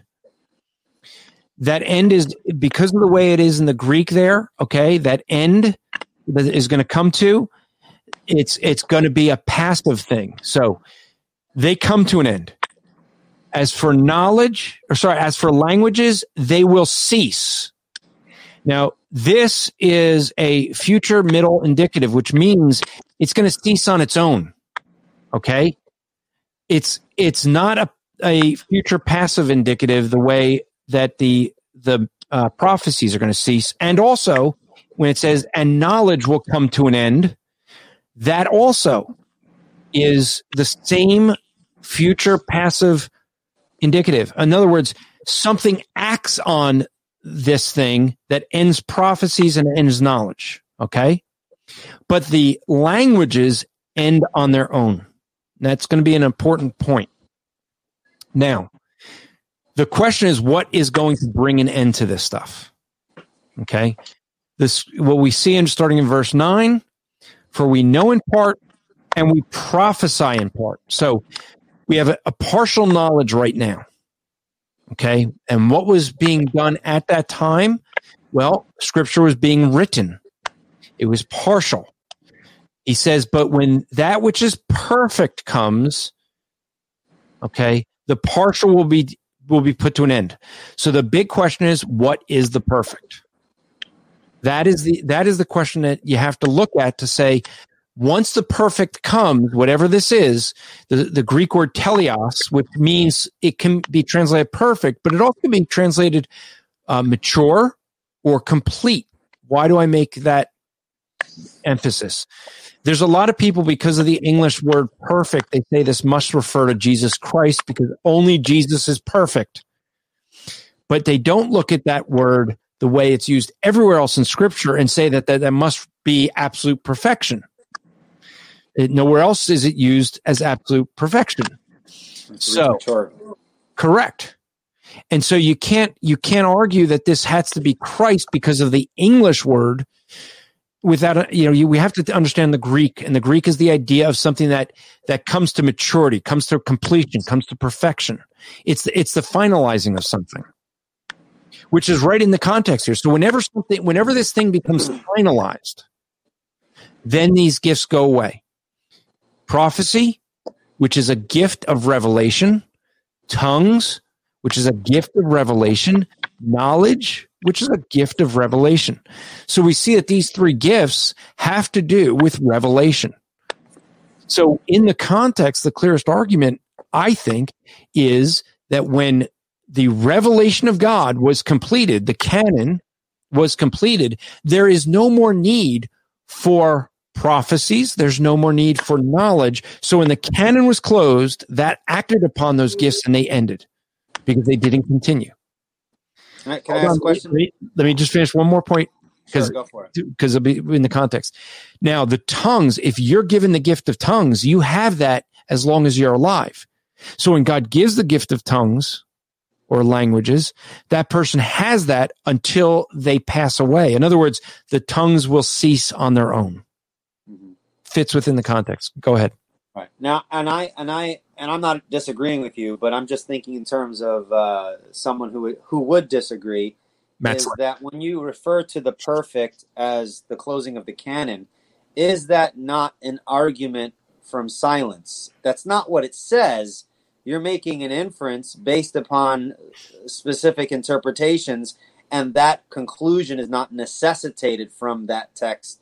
Um, and so, so, couldn't someone find some wiggle room and say, "Well, that does that's a good argument and it makes sense," but that's not necessarily the explicit teaching of that passage that that's based off the assumption of certain interpretations and understandings. How would you respond to someone who says something Sure. like that? Well, here's the here's the dilemma they have. Every argument that they're going to make does the same thing. Here's here's basically the arguments people are going to make. They're going to say that this is when we see Jesus. Why? Um, as we we go on, he gives three illustrations. Now, one they're going to say because only Jesus is perfect, or what we see here is three illustrations. And now notice what the illustrations are. When I was a child, I spoke as a child. I thought as a child. I reasoned as a child. But when I became a man, I put away childish things.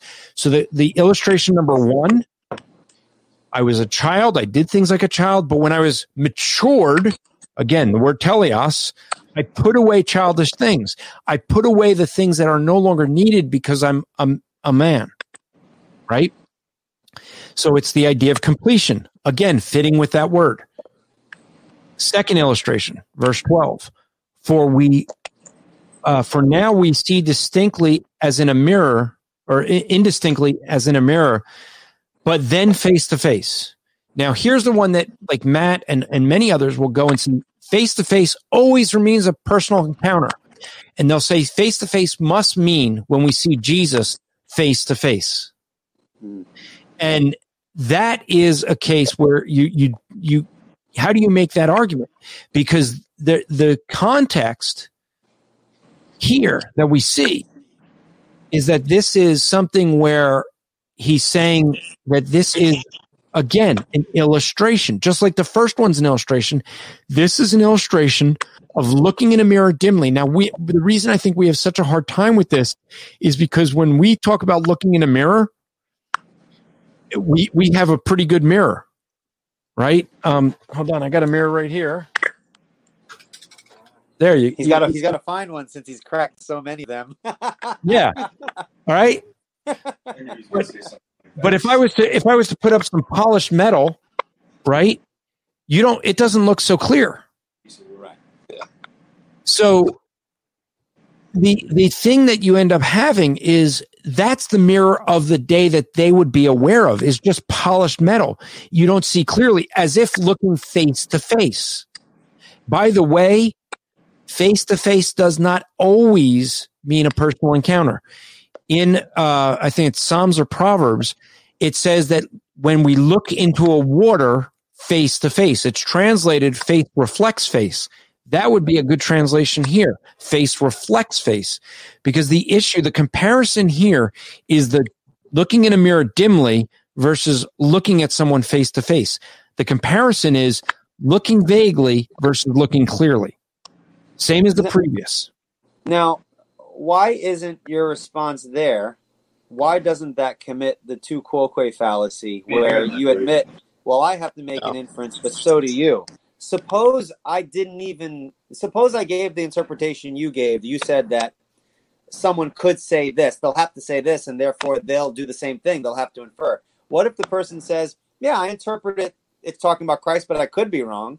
And so, in admitting that they could be wrong in that interpretation, the point is still made that the explicit teaching of that passage is not necessarily necessarily referring to the closing of the canon. It could, but that's not a that's not a, a demonstration. Well, from here's the text, thing. So, even if I didn't have a proper interpretation of the text. Well, if I'm going to look at this face to face as the argument, or is as the next illustration, okay, says now I know in part, but then I, I will know as I'm f- fully as I am known.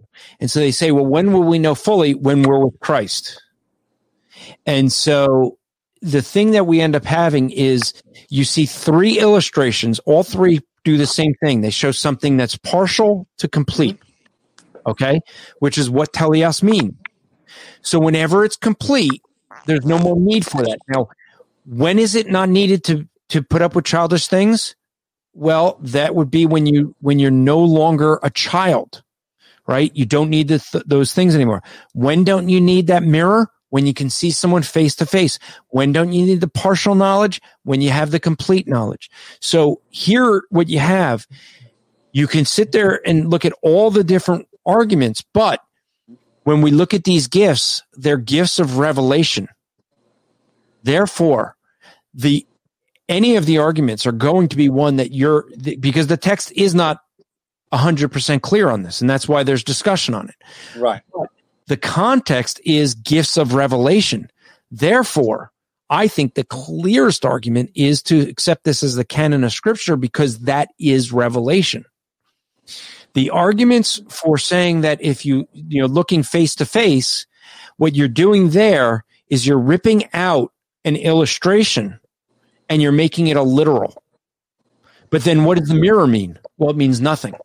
You see, so what you have to do to make that argument that it's the, that it's the, when we see Christ, when, you know, at the end of the age, uh, whatever you're going to try to argue with that, you're ripping out an illustration and there's nothing in the context that says that these are not illustrations. But suppose suppose I refrained from providing an interpretation. Say, you know what, that's ambiguous. I, I don't I don't really know what it means. I understand what you're saying, but I don't see what what you're saying is necessitated by that um, by that passage. If I were to just say, for example, tell me where the scripture teaches that the the church is not to enjoy these gifts today you make an argument based off an interpretation and and make an inference, which I think is a, is a good one, but it's not necessarily explicit there. And so I I can see why, or at least this is why I'm cautious, not because I don't think what you just provided is a good argument, but I'm cautious in saying that it's a knockdown argument because I don't think it's explicit enough. Yeah. So I yeah, so let's let's go on. So now I would I would challenge people and say, well, give, give me in context a better argument. And typically what they're going to do is they're they're going to take something out of context here to say, okay, face to face must mean seeing Christ face to face. Well, where does or that necessitate say? I don't know. Yeah. I don't know, but what you just said, I don't see it. I don't see it that it, it necessitates that it's speaking about the. Close. Well, but it but it does fit with the context because of what the gifts themselves are. Their revelation. Okay. right? So when when so let's like at, look at the first illustration, right? A child to manhood. What is, what do you do when you become a man? You put away childish things. Well, if you have gifts that are giving you revelation, well, once the revelation is complete, do you need those gifts anymore? You don't need them. No. Okay. So it fits perfect with the illustration. When you have a mirror and you're looking at it and you're looking dimly, you're not seeing clearly, but now I can see you face to face. Do I need the mirror anymore? You don't need it, but I, I think that there are a lot of things that Christians enjoy that they don't need just by being children of God. For example, we don't need angels to do what they do, but God No, but but the, them in His but the point is, once we have the completed canon, Mhm. do we need more more revelation? If God says the canon is complete, then there is no more revelation, right? Right now, and I would agree because I believe that the canon is closed. Um, but hasn't it been a discussion that the spiritual gifts um, are not? I mean, I don't believe I. Me growing up in church with the speaking in tongues, I've never been taught that speaking in tongues prophecy was providing new revelation. Rather, it was a miraculous manifestation that confirmed that that confirmed what has already been written, and through that supernatural experience, believers are encouraged and strengthened. So That's how that's how I was taught. So I know there are Yeah, people who claim to have new revelation. now let's think through that. Who is the source of this prophecy that they get? Well, if if if it's a valid manifestation of the Spirit, it would have to be God. Therefore, the canon, the canon, you could argue is closed because God's not writing anymore. But whatever was given is equal in authority to Scripture, right? Uh, yeah, I wouldn't say there's a difference in the in the authority since it's from it's from God. And so, I just the there- medium. In other words, what I think the reason why people put it on a different level, for example, like so, then why don't we include that in the scripture? I think the medium through which it comes, uh, scripture is more. You know, it's kind of a more immovable standard as opposed to what I or someone else might say. So in that sense, I wouldn't write that. And if we wrote it down, the Bible would be huge. That's why, um, you know, it's already huge. That's why prophecy, if it occurs today, I would think would have to already confirm what God has established, so that whereas it serves its spiritual and um, edificational purpose, it's not necessarily something that needs to be added on to what God has already given. And but here's the thing: what we end up seeing is, and this is the way many would argue, is that it is new revelation because it is a word from God. See, I've never heard anyone. I mean, anyone in In those circles, of course not, because because once they say that, it's clearly false teaching, which is the question. I don't think they. Believe, I don't think. I'm. I'm stepping. Oh no, I know they don't believe that, but when you think through it, that's and this But is the way many would argue. God, if God miraculously gave a word which confirmed a principle in Scripture, but by God revealing it through miraculous means, it, it kind of points people back to what God has, has done. I don't see how that's being. Well, now, actually- that that happens. Yeah, not- I mean, see how that's typically- new revelation. Yeah, typically what you see, and this is if you read 1 Corinthians 12, 13, 14 in context, what you end up realizing is, and this is what I did. I was in the charismatic movement. Uh, someone said they didn't, that the gift ceased, and I was like, what? And they weren't even talking to me. I just overheard the conversation. I went home, read these three chapters in context, and realized everything that I was taught, these chapters are condemning. Mhm. They're actually condemning the, and, and these are the verses that people use to justify what they're doing. But they take them, they take them out of context. They just take a, a few of them here and there, cherry pick them. Why? Because the Mhm. simple reality is that when you look at them in context, it condemns the behavior of looking to gifts. And that's what ultimately happens.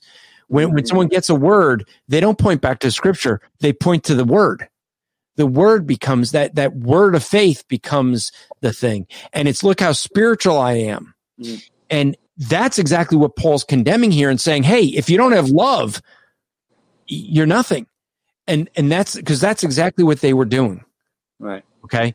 Now, if you say, well, this isn't compelling, the, the challenge then is as we look I at think it's I think it's very convincing. Like I follow your train of thought, and I'm like, that makes a lot of sense. I'm just thinking in terms of the person who is a continuationist. I can see reasonably why they say that makes sense, but I don't think that's necessitated in the scripture. And unless the Bible explicitly says these gifts have ceased, then I think we are in a you know a good place to affirm them uh, and function within them, of course, in as much as they're consistent with what the Bible already says about them.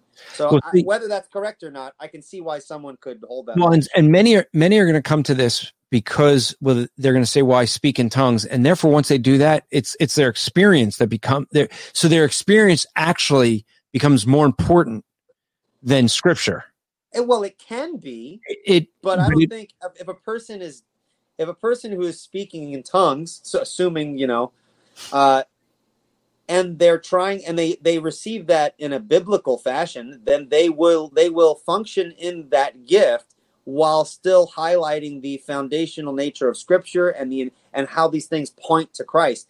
There are people who can speak in tongues and have that fleshly emphasis but i don't i wouldn't say that to everybody. There are people who say i speak in tongues but it's not about the gift it's about the giver of the gift and we need to focus on jesus and not allow these things to take away from the glory of god. There are people who claim to speak in tongues and take that route um, and not necessarily the abuses like you pointed out where people kind of focus on the gift more than the, than the giver I, again i'm not defending the continuationist view. Yeah. i'm just So- saying i can see where they're coming from. And then here's the here's the other thing you have to think about. Why do we see in scripture that these gifts somehow ceased? Let me give you the gift of healing for example. Mhm. early on i mean just just touching jesus could heal someone Mhm. right?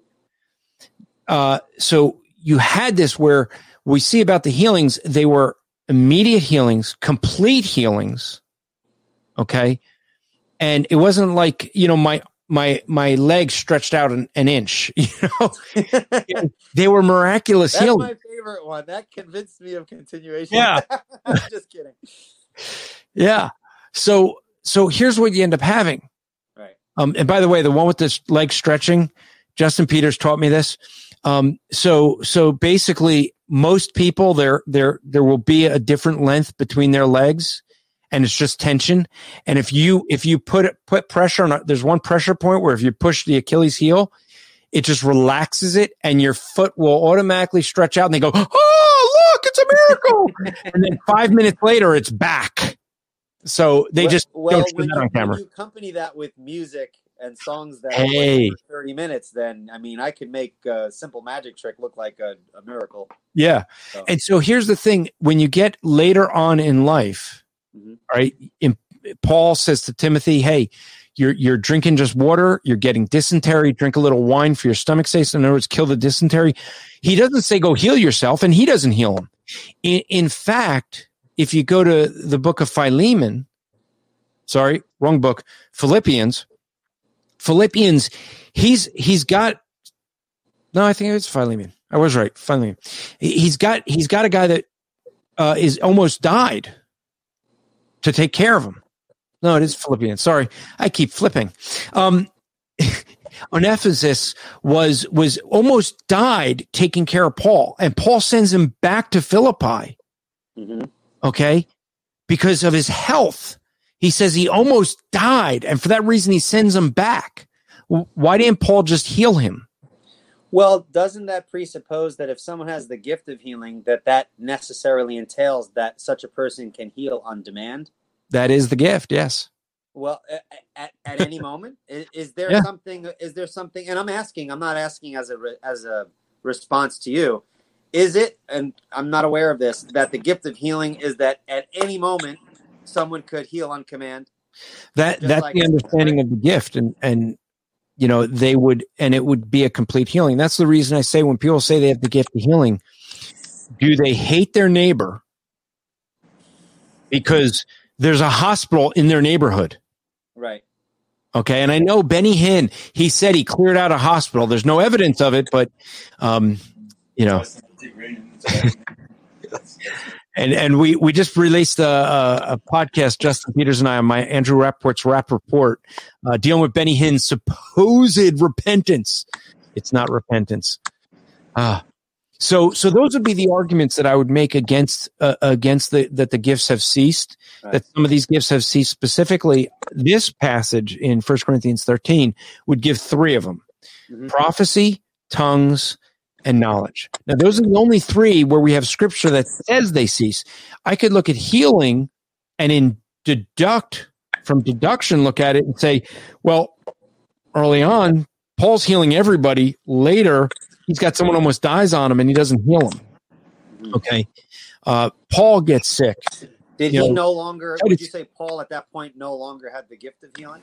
I, I would say he he no longer had that gift. Yeah. Actually, he told Timothy to go take a little grape juice for his. Uh... Sorry, Yeah. So do you think? So do you think there was a point where Paul? What, it's not this cranberry juice that I now have to drink for my uh my prostate. Andrew would. Whoa! Things escalated real quick. It just doesn't Um, taste good.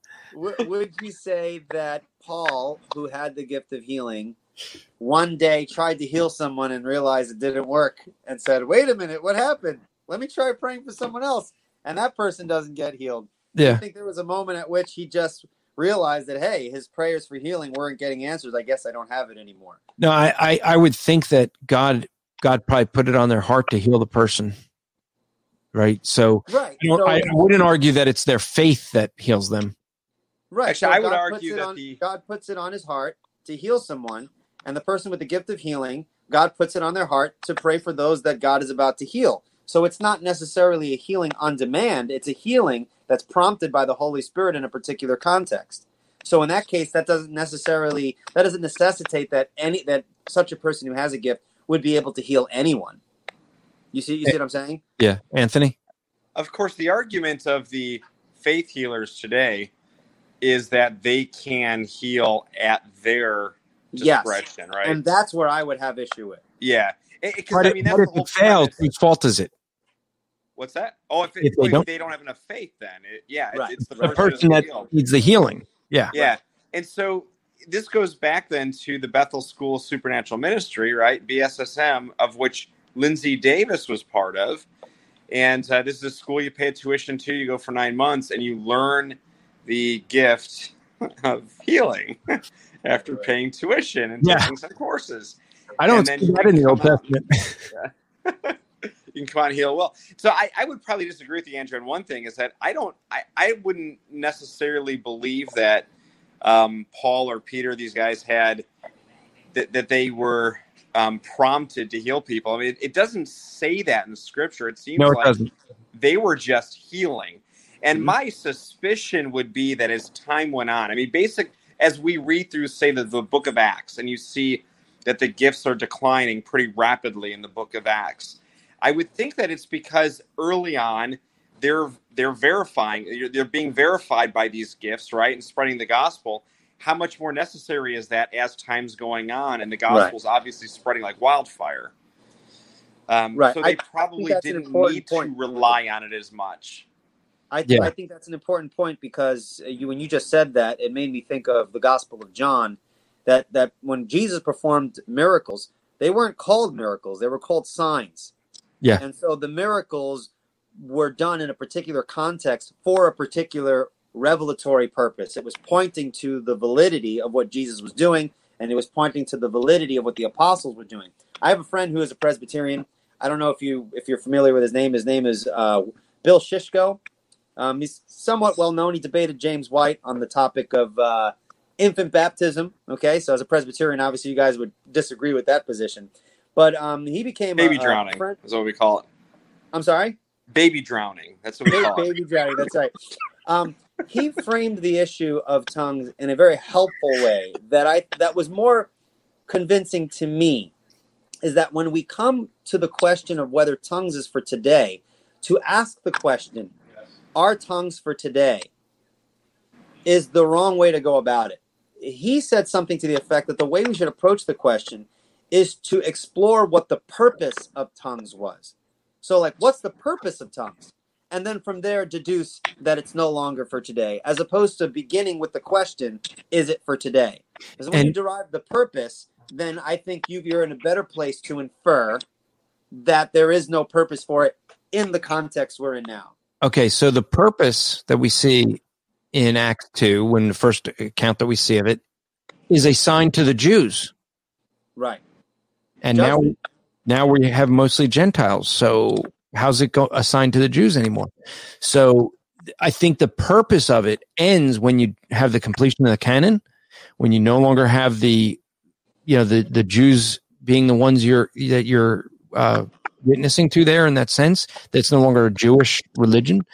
Uh, so I, I would say for the, those reasons as well. Because here's the thing. Historically, we we see three major times where we see miracles occur. One, first time, Moses. Moses does this miraculous stuff. Why? What's Moses doing? He's writing scripture. Mhm. It's the beginning of scripture. Then there's a period of silence. And then what happens? Elijah and Elisha come on the scene. Miracles. What starts happening after that? The writing of scripture with the prophets. Right. Then a period of silence. And then all of a sudden, Jesus comes on scene and the disciples, and there's miracles. And what do we have? The writing of the New Testament. The, the major signs that we see where there's major miracles going on all have to do with the continuation of scripture because it validates the writings. Yeah, that makes sense. once that's how I thought about it. yeah, once the canon's complete, I don't think there's a need for those miraculous gifts anymore. So, so, so again, because see, the, the word miracle can be misleading, because miracle is just like, oh, look, it's it's a miracle, something God did something amazing. But the word signs, in my Yeah. mind, it points to a context. So the word miracle is is kind of we can look at that word in isolation, where signs forces you to understand the miracle within a broader context. like Catherine says here in, in her comment, she says, "Okay, I was miraculously healed as a child. I was born a cripple. Uh, that was a miracle, and God can do miracles. This is the difference. God can do that. We're we're not saying that God can't do that. We're saying that God doesn't give it the gift to men to do that. That's the difference. So, so you're Hmm. saying that the gift of healing, someone could heal on demand, Mhm. and that's substantially different than me praying for Andrew, and God happen happens to grant my prayer and you're healed. Yes. That Oh, doesn't yeah. mean I have the gift of healing. Because- it just means God responded to my prayer to heal. Because what you see is the gift of healing was always vindicating the message that the disciples proclaimed. hmm and therefore it, you know you don't have that you're not proclaiming a new message i hope and, and, and this is obviously the source of uh, the big. I think the biggest strawman argument against uh, cessationists is that continuationists will will quickly say, "Also, you don't believe in miracles." Right. No, that's not what we said at all. I have no problem with God healing people in His own will and His own sovereignty. Um, yes, I believe people get healed, but it has nothing to do with us. well it's, it's sort of like anything. Kt says here there's a difference between miracles and gifts of miracles and i think Right. she's right there Right. so so we're going to end up having to wrap this up uh, I, I do love earlier for folks who are regulars here uh, Catholic traditionals came in uh, earlier and in the comment section was demanding that someone uh, answer his question. He claimed that Justin Peters, uh, he asked Justin Peters for explicit verse, which says, uh, all who come to uh, repentance, um, uh, sorry, uh, he said, I, I, I asked you for an explicit verse which says, all who come to God will repent of any and all future sins before their death. Uh, you didn't provide an explicit verse. Um, yeah, I don't understand the. I don't understand the Yeah. question. ba- basically, here's the thing. He asked a question. He wanted a verse. Justin provided a verse. He kept interrupting Justin over and over and over again, and then said Justin didn't provide the verse that actually says exactly what he was challenging. So, uh, and there's a bunch of folks in the chat that are trying to reason with Catholic traditionalists. There's no reasoning with him because he does this all the time. okay, he just ignores what is told to him. So, uh, so you just kind of deal with it. So, uh, folks, just as a quick reminder, I mentioned earlier, uh, we're going to Israel. Uh, we'll see Anthony beardless in Israel because his wife will be there. But go to 2021 israeltrip.com. Sign up now because this is filling up. Like I said, more than a quarter of the bus is already filled. And once that fills, uh, we're going to go on a waiting list or things like that. Uh, if folks want to donate, we are trying to get 100 new donors uh, by the end of the year. We'd like, but if we could get 100 donors, especially at $25 a month, uh, I've shared this before, but we have our uh, one of our largest donors, or he is our largest donor. He's retiring, and he's going to be he's not going to be able to donate anymore. And with that, we need to make that up if we want to continue doing all the same ministry that we do. Uh, if not, we have to cut back some ministry. So go to strivingforeternity.org slash donate uh, to set up a monthly donation. We would greatly appreciate that. Um, there are some things you get if you give even as little as $2 a month. You will get a free book from us. You get one of my books called What Do We Believe? If you give $5, you get that book plus What Do They Believe? If you give $10 a month, you get those two books plus Anthony's book on the origin of kinds. And if you give $20 a month, you'll get those three books plus the book Sharing the Good News with Mormons, which has like 24 different authors. So, uh, just something for you to think about. Uh, so we we appreciate Eli coming in. Like I said, next week uh, we will have uh, a creationist Paul Taylor from the UK. He is out in Mount St. Helens, and we're going to talk a lot about evolution. So if you have questions of of evolution and creation science, please come in next week. Go to apologeticslive.com. If you have friends who don't believe in creation science but believe in evolution, or maybe they're Christians that they say they believe in a- old earth, have them come on in. It would be a great show for them to be able to get some of their questions answered, even if they have challenges. Paul will be able to address them. So that is uh, was that the nineteenth? Let me look at the date. So that is the the uh, September nineteenth is Paul Taylor. September twenty sixth is going to be Jason Lisle. Uh, that's going to be a great topic where we're probably going to talk some things about logic. We're going to be talking about plan- planets since he's an astrophysicist. Wait, what is what date is that? I'd love to be. I'd love to ask Jason Lisle a thousand questions on presuppositionalism and logic. Well, that is the 26th. That's two weeks from tonight. okay, the twenty sixth. All right. Three weeks from tonight, October 3rd, we will not have an open Q&A. We will have a formal debate on the topic of baptism between a Lutheran and a Baptist. Uh, it will be uh, Ken Cook is the Baptist. I don't know who the Lutheran is. I forget his name, but but October third we will have a, a debate on baptism. So I'm sure that's going to be good. So like I said, uh, Matt's going to be out at least for the rest of this year, but until he comes back, we're going to be trying to bring some folks in, uh, bring in maybe Dr. Silvestro here, talk creation science. Um, I will be gone.